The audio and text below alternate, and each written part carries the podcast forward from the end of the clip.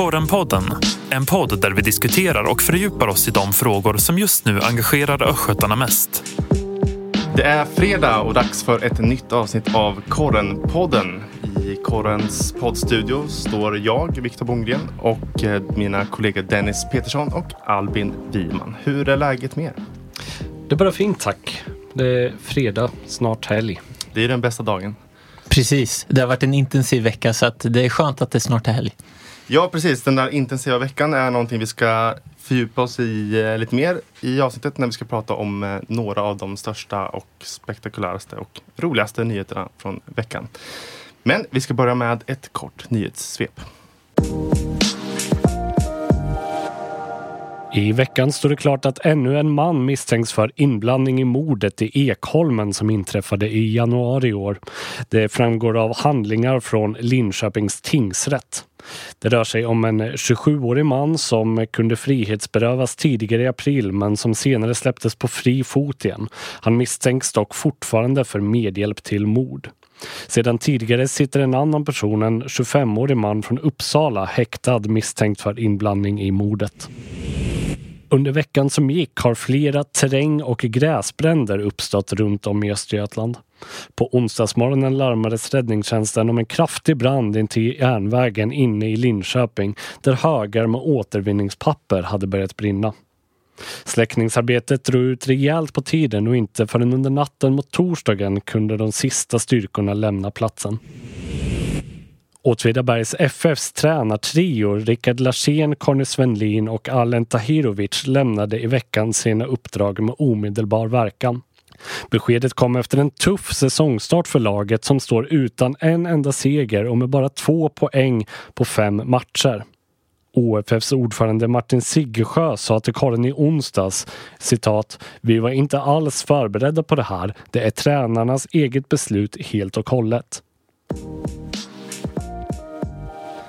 En av de större nyheterna från veckan har du och jag arbetat med, Dennis. Precis. Det handlar om migrantläger i Linköping och eh, det har varit en stor fråga här i kommunen i mer än tio års tid. De här lägren byggs upp och rivs sedan ner igen av kommunen och polisen. Och så har det hållit på fram och tillbaka utan att någon större förändring av situationen har skett. I veckan har du och jag Dennis skrivit om ett av de här migrantlägren vid Stångån. Eh, vi var där på plats och träffade några som bor där. Mm. Men vi pratade också med de socialdemokratiska lokalpolitikerna Mari Hultgren och Kristina Edlund. Och dessutom träffade vi Fredrik Karlsson från Roxens fiskevårdsområdesförening. Precis, ja men om, om, vi, om vi börjar där hos, hos Fredrik som lite tog initiativ till det här mötet kan man säga så, så han är ju en del av Roxens fiskevårdsområdesförening som du sa och han driver också föreningen Fritidsfiskarna som har barn och ungdomsverksamhet i det här området där ett migrantläger för eh, ja, knappt två veckor sedan revs av kommunen och sen nästan omgående så byggdes det upp några hundra meter därifrån i samma område. Så problemet eller den situationen försvann inte så att säga. Och han beskriver ju en, en situation som har pågått en tid med att eh, det här migrantlägret och situationen runt omkring innebär en hel del nedskräpning i Stångån där de har sin ramp och där de liksom säljer fiskekort och där många anlägger sina båtar för att komma ut till Roxen helt enkelt. Eh, han pratar också om, om en del tjuvfiske, om en del stölder och sånt som han, han menar att, att eh, de som bor i de här lägren utför då. Eh, och att det påverkar hans förening och deras försäljning av, av eh, fiskekort helt enkelt. Och han har tröttnat. Så han hoppas på någon typ av förändring och bjöd då dit eh, de här socialdemokratiska politikerna. Ja, och vad, vad sa de, de politikerna? Vad tyckte de om det här? Ja, men det har ju varit en het fråga i, i en tio, en tioårsperiod kan man säga och det har ju orsakat en del debatt inom Linköpingspolitiken. Framförallt kanske på senare år då Socialdemokraterna har pratat mycket om hårdare tag och en nolltolerans mot de här lägren. Att man, att man måste, de tycker inte att den styrande Alliansen gör tillräckligt. De tycker att man ska vara på oftare att avhysa de här lägren för att få bort dem helt enkelt. De pratar också om Eh, att ett parallellsamhälle växer fram eh, där vi har en grupp som står helt utanför samhället, utanför regler och lagar och, och det påverkar benägenheten eh, från andra i, i, samhället att göra rätt. Eh, och eh, de pratar också om att svartarbete eh, har blivit vanligare, att de här personerna i, i lägren eh, utnyttjas på olika sätt. Eh, vi ställer väl även frågan också till dem eh, om de har någon tanke på liksom, om man kan få in de här människorna på ett enklare sätt i det svenska samhället? Exakt, det, det gjorde vi. Eh, då så lyfte de ju eh, att eh, de här personerna oftast inte uppfyller kraven för en asylprövning och eh, hamnar ju då utanför systemen. Och, och, och reglerna är ju så att, att eh, i EU får man ju vara i ett annat land i upp till 90 dagar, hur som helst. Eh, och har man då för avsikt att stanna kvar så får man ju antingen skriva in sig på ett lärosäte eller vara arbetssökande eller, eller få ett jobb så helt enkelt. Om man vill stanna utöver dessa 90 dagar då helt enkelt? Exakt, mm. exakt. Mm. Och det, det menar ju då Socialdemokraterna att amen, de här personerna gör ju inte det och, och eh, Stadsmissionen har också eh, tidigare berättat för oss att, att eh, alla i de här migrantlägren är romer eh, från ja, men, exempelvis Rumänien och Bulgarien som ju diskrimineras i sina hemländer. Eh, Socialdemokraterna menar då att huvudproblemet är en fråga för nationell eh, och internationell politik och Rumänien och Bulgariens regeringar att lösa. Och att Linköping inte kan ta ansvar för ett annat lands medborgare på det sätt som, som vi gör. Jag, jag, kommer in lite från vänster här och du Viktor nämnde tidigare att ni pratade ju faktiskt också med personer som, som bor i det här lägret.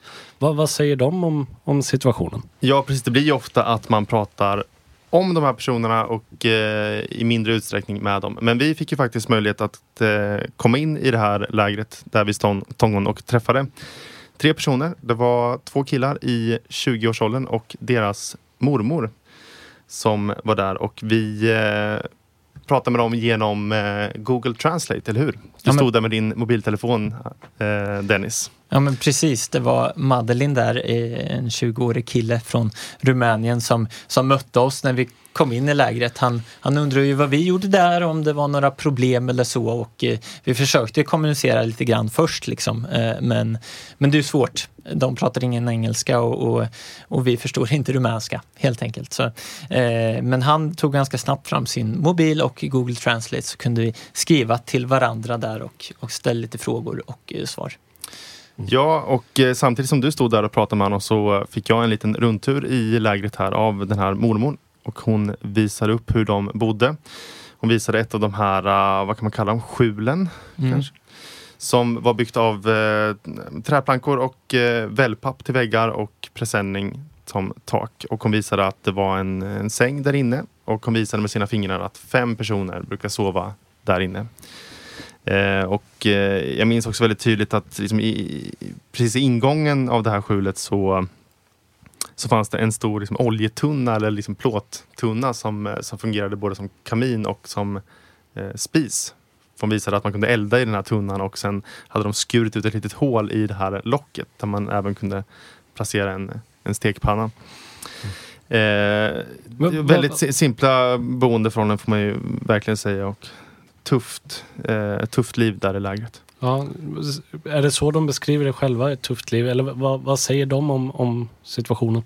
Ja, men i, den, i Google Translate så, så frågar jag då om ja, men, om de trivs så här, om de liksom, vill de vara här och, och, och, svaret man får då är ju att ja, det, det, är mycket bättre här än vad det är i våra hemländer. Det ger ju en del perspektiv. Eh, men eh, att de trivs, det gör de ju inte. Eh, de berättade ju att de, de är ju hungriga och, och sådär, men, men de är här, eh, de är i nöd, eh, sa Madeleine. Eh, och eh, just Madeleine eh, skulle ju där, efter att vi hade pratats vid, skulle han iväg och, och samla en del pant för att kunna samla in pengar och skicka hem till, sitt, eh, till sin familj helt enkelt. Han sa han försörja sin familj. Han mm. hade många syskon hemma i, i Rumänien. Mm. Så ja, nej, trivs gör de ju inte. Nej. finns det någon som presenterar någon form av lösning på det här problemet? Mer än att ja, från politiker att man inte vill ha dem just här. Finns, finns det någon mer lösning? Liksom? Någon mer permanent lösning? Någon liksom mer mm. hållbar kanske? Det är väl det man är ute efter? Ja, precis. Nej, men jag har eh, efter det här reportaget känt mig lite otillfredsställd för att eh, när jag gör ett sånt här jobb så, så, skulle jag vilja presentera problemet och sen presentera lösningen. Men här finns det väl helt enkelt ingen enkel lösning för det är eh, på så många nivåer. Det är liksom diskriminering utvecklingen hemma i hemländerna och problemen det innebär här i Sverige eh, och i Linköping. Så nej, vi kanske inte hade gjort det här reportaget om det hade funnits en, en enkel lösning helt enkelt. Det, det är kanske den slutsatsen man får, får dra. Mm. Mm. Vi pratade ju också med dem lite om dem eh, så de fick bemöta de här eh, där de blir Anklagade för. Anklagade för, precis. Mm. Eh, och de menade ju på att de, de vi pratade med i alla fall, sa ju att de har inte Eh, stulit någonting. Eller hur? Det var där de Ja, nej, nej det, det, var ju korta svaret jag fick var ju nej, vi, vi tror på Jesus. Um, så. Så, så det säger de ju uh, i alla fall. Och, men vi har också pratat med polisen uh, och frågat om de kopplar någon brottslighet till den här gruppen generellt. Kanske inte just de som bor i det här lägret men, men mm, de här Mm, EU-migranterna generellt och, och, ja, det gör de ju. Eh, att när de gör avhysningar och, och rensar och river ner läger som, som har varit så, så säger polisen att, att eh, de hittar alltid stöldgods i form av olika saker. Det kan vara allt möjligt egentligen. Vi behöver inte gå in på allt det här men, men eh, ja, de hittar stöldgods. Det här reportaget finns att läsa på korren.se och det lär väl skrivas fler artiklar i ämnet framöver. Vi ska gå vidare med en eh, till nyhet. Eh, det är du Albin som ska prata om Rasmus Paludan. Ja. Vad är det senaste kring honom? Denna följetong får man väl eh, lov ja, att säga. Kommer det är ett namn ni... som, har, som har satt sig på alla östgötars läppar de senaste veckorna. Verkligen. Ehm, det var ju för, ja var det tre veckor sedan nu som, som det uppstod våldsamma upplopp i Skäggetorp bland annat i samband med att eh, Rasmus Paludan, då, denna högerextrema och islamfientliga politiker, eh, hade ansökt om att få komma dit och demonstrera och i samband med den här demonstrationen bland annat bränna en koran som sagt, vi, vi tre var alla där och jag mm. tror att alla våra lyssnare känner väl till eh, de här turerna. Ja, tre mm. veckor. Det känns som tre månader nästan. Det var... Mm. Ja, det, det, har, det, har hänt en hel del sedan ja, dess så att säga. Vi har, ju, vi har ju följt upp händelserna kan man ju säga. Du har även varit nere och träffat honom i Köpenhamn. Ja, precis. Jag, jag och eh, vår kollega Frida var ju där.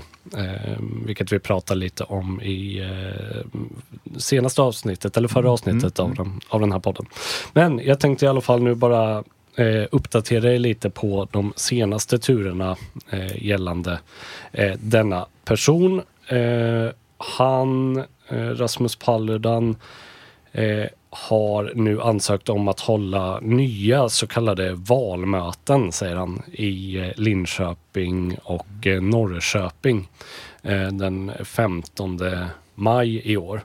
Han skickade in officie eller officiella ansökningar nu i veckan till Polismyndigheten där han skriver att han tillsammans med ja, upp till tio personer från hans eh, parti eh, vill eh, eh hålla ett valmöte eh, och eh, berätta om sin politik och eh, som han skriver kritisera islam. Har han sagt någonting om eh, ifall han vill bränna en koran på det här mötet eller eh, är det en annan typ av möte det här?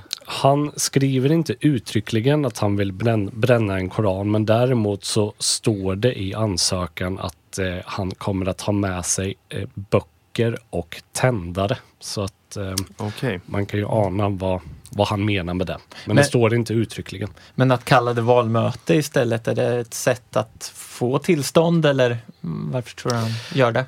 det är jättesvårt att svara på, men visst är det så. Han eh, säger ju så ha ambitioner på att eh, komma in i Sveriges riksdag eh, till hösten. Eh, och då är det väl passande, tycker han, att kalla detta för, just valmöte. Eh, sådär. Men vi ska ju också säga det att ansökningar har ju skickats in om de här allmänna sammankomsterna då, eller valmötena. Mm. Men polisen har i nuläget inte beslutat huruvida man kommer ge tillstånd eh, för, för de här, eh, de här valmötena. Det blir ju väldigt eh, spännande att se vilket beslut polisen tar då i och med den massiva debatt som har varit eh, de senaste veckorna. Det här blir ju en liten fingervisning. För eh, polisen har ju ett visst manöverutrymme i, i sina bedömningar här. Så Verkligen och, och his, historiskt sett så, så har han ju också blivit nekad. Eh, inte, inte nu senast men under tidigare år så har man ju sagt nej.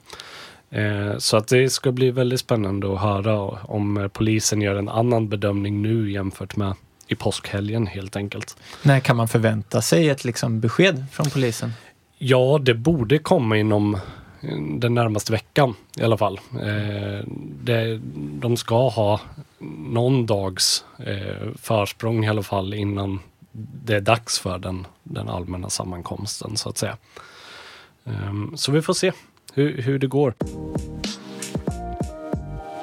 Ja, vi ska avsluta med en lite roligare nyhet eh, som eh, vår praktikant Axel Lundström har jobbat med i veckan.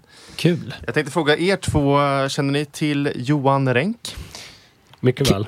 Ja, klingar film för mig. Jag vet inte riktigt. Mycket riktigt, ja. Jo- Johan Renck är en eh, hyllad regissör från Sverige Stockholm som eh, kanske mest känd för tv-serien Chernobyl som kom för några år sedan. Men han har även regisserat en rad olika avsnitt av till exempel Breaking Bad och en hel del andra sådana Mm. stora amerikanska serier. Och på 90-talet så var han känd som Stakka Bo-artisten också. Just det. Just Han är en så kallad kändis. Och som en eh, kulturarbetare och kändis så händer det då och då att man blir inbjuden till glammiga fester och sånt. Så även denna Johan Renck. Det var dags för eh, Expressens kulturfest för några veckor sedan. Just det. Dit Spännande. eh, inte vem som helst är inbjuden utan eh, lite gräddan av eh, Sveriges kulturelit. Mm. Mm. Men det finns en till Johan Renck i Sverige. Han heter eh, som sagt han heter också Johan Renck för han bor i Boxholm. Just det. där ser man exakt samma stavning. Exakt Ja. samma stavning. Jag anar vart vi är på väg. Ja, Mm när denna inbjudan till Expressens kulturfest skulle gå ut så eh, hamnade den fel. Helt enkelt, den hamnade i Boxholm. Och eh, den, den här eh, Johan Renck i Boxholm då, han eh, såg den här och han fattade misstankar ganska snabbt om att det kunde vara hans namn. För han känner ju till, det här är inte första gången som han får eh, den andra Johans brev. Och Johan Renck från Boxholm, han är inte kulturarbetare eller så? Ja, eh, lite. För Okej. han, i några sekunder så hann han tänka Aha, har Expressen upp, eh, uppmärksammat mi, mitt arbete med eh, att bygga om gamla veteranbilar Ja, som han sysslar med? det är inte omöjligt. Och tänkte att nu, nu händer det. Nu får jag lite, Ja. lite uppmärksamhet för mitt arbete. Men av allt att döma så var det faktiskt den här andra Johan Renck som skulle ha fått inbjudan. Mm. Eh, men eh, Boxholms-Johan, eh, ja, vad tror ni han gjorde? Åkte dit. Jag råkar veta att han åkte dit, för han åkte nämligen dit med min eh, körledare Anders. Otroligt kul, tycker jag. Väldigt roligt. Och, men eh, han, Axel Lundström här som har pratat med honom fick höra att eh, innan han åkte iväg på festen så kontaktade han den så kallade riktiga Johan Renck på Instagram för att kolla ifall det var okej ifall han kunde ta hans plats. Då sa den riktiga Johan Renck, eller vi ska inte kalla honom den riktiga Johan Renck. Nej, det ska vi inte göra, men- Båda är precis Ja, lika riktiga. Om vi, om vi säger Stackabo istället. Då. Vi kallar honom Stackabo. Mm. Och han sa, för all del, gå på festen. Jag är ändå inte hemma. Det hade varit tråkigt om inbjudan bara gick upp i rök. Så eh, Johan åkte iväg dit och eh, kom in och minglade runt. Hade väldigt trevligt av allt att döma. Eh, och eh, ja, han blev inte direkt påkommen men han, han, han dolde inte riktigt sin identitet utan han gick runt där och så frågade kanske från Vem är du? Så, jag är Johan Renck. Ja. Som man gör. Som man gör. Ja. Det, påmin- det här påminner så otroligt mycket om en, eh, eh, en annan sån här händelse som jag vet att eh, Mhm. Aftonbladet skrev om eh, för ett antal år sedan. Jag var tvungen att leta upp den artikeln här inför att vi skulle eh, göra den här podden. Och då är rubriken på den så här. Fel Margareta Winberg bjöds på finmiddag. Mhm. Vem Man- är Margareta Winberg? Det var ju dåvarande jordbruksministern. Ja. Eller en tidigare jordbruksminister ska jag säga. Och jag kan bara läsa ingressen. Jag tycker det var en otroligt rolig artikel. Det står Och- så här. Och här kanske det inte var lika många gäster som Expressens fest. Nej, precis. Eh, Det var nämligen, det står så här. 12 ministrar bjöds på middag inför den stora miljökonferensen i Stockholm. Ah. Förre jordbruksministern Margareta Winberg, 64, skulle vara en av dem. Men inbjudan gick till, istället till en annan Margareta Winberg, en 67-årig pensionär från Sundbyberg. Det var väldigt trevligt, säger hon. Och så finns det även en bild då på de här ministrarna och den felaktiga Ja, det, Margareta Winberg. det är underbart att sånt här händer. Ja. Det, det, ja, jag, jag måste liksom ge en eloge till ja, vår Johan Renck då, och till den här, eh, den här Margareta Winberg som säger ja till livet just och, och faktiskt tar chansen och åker dit. Det är klart man ska gå. Ska vi skicka en fredagsapplåd till Johan Renck från Boxholm? Vi gör det. Absolut. Och eh, då ska vi börja runda av här och vi påminner om att alla de eh, artiklarna som vi har pratat om här i avsnittet finns ju förstås att läsa på korren.se. Och eh, då är det väl dags för oss att gå härifrån. Eller vill du säga något mer Dennis? Trevlig helg kanske. Absolut. Verkligen. Trevlig helg. Trevlig helg till allihopa. Ha det så bra. Du har lyssnat på Korrenpodden. Ansvarig utgivare Maria Kustvik.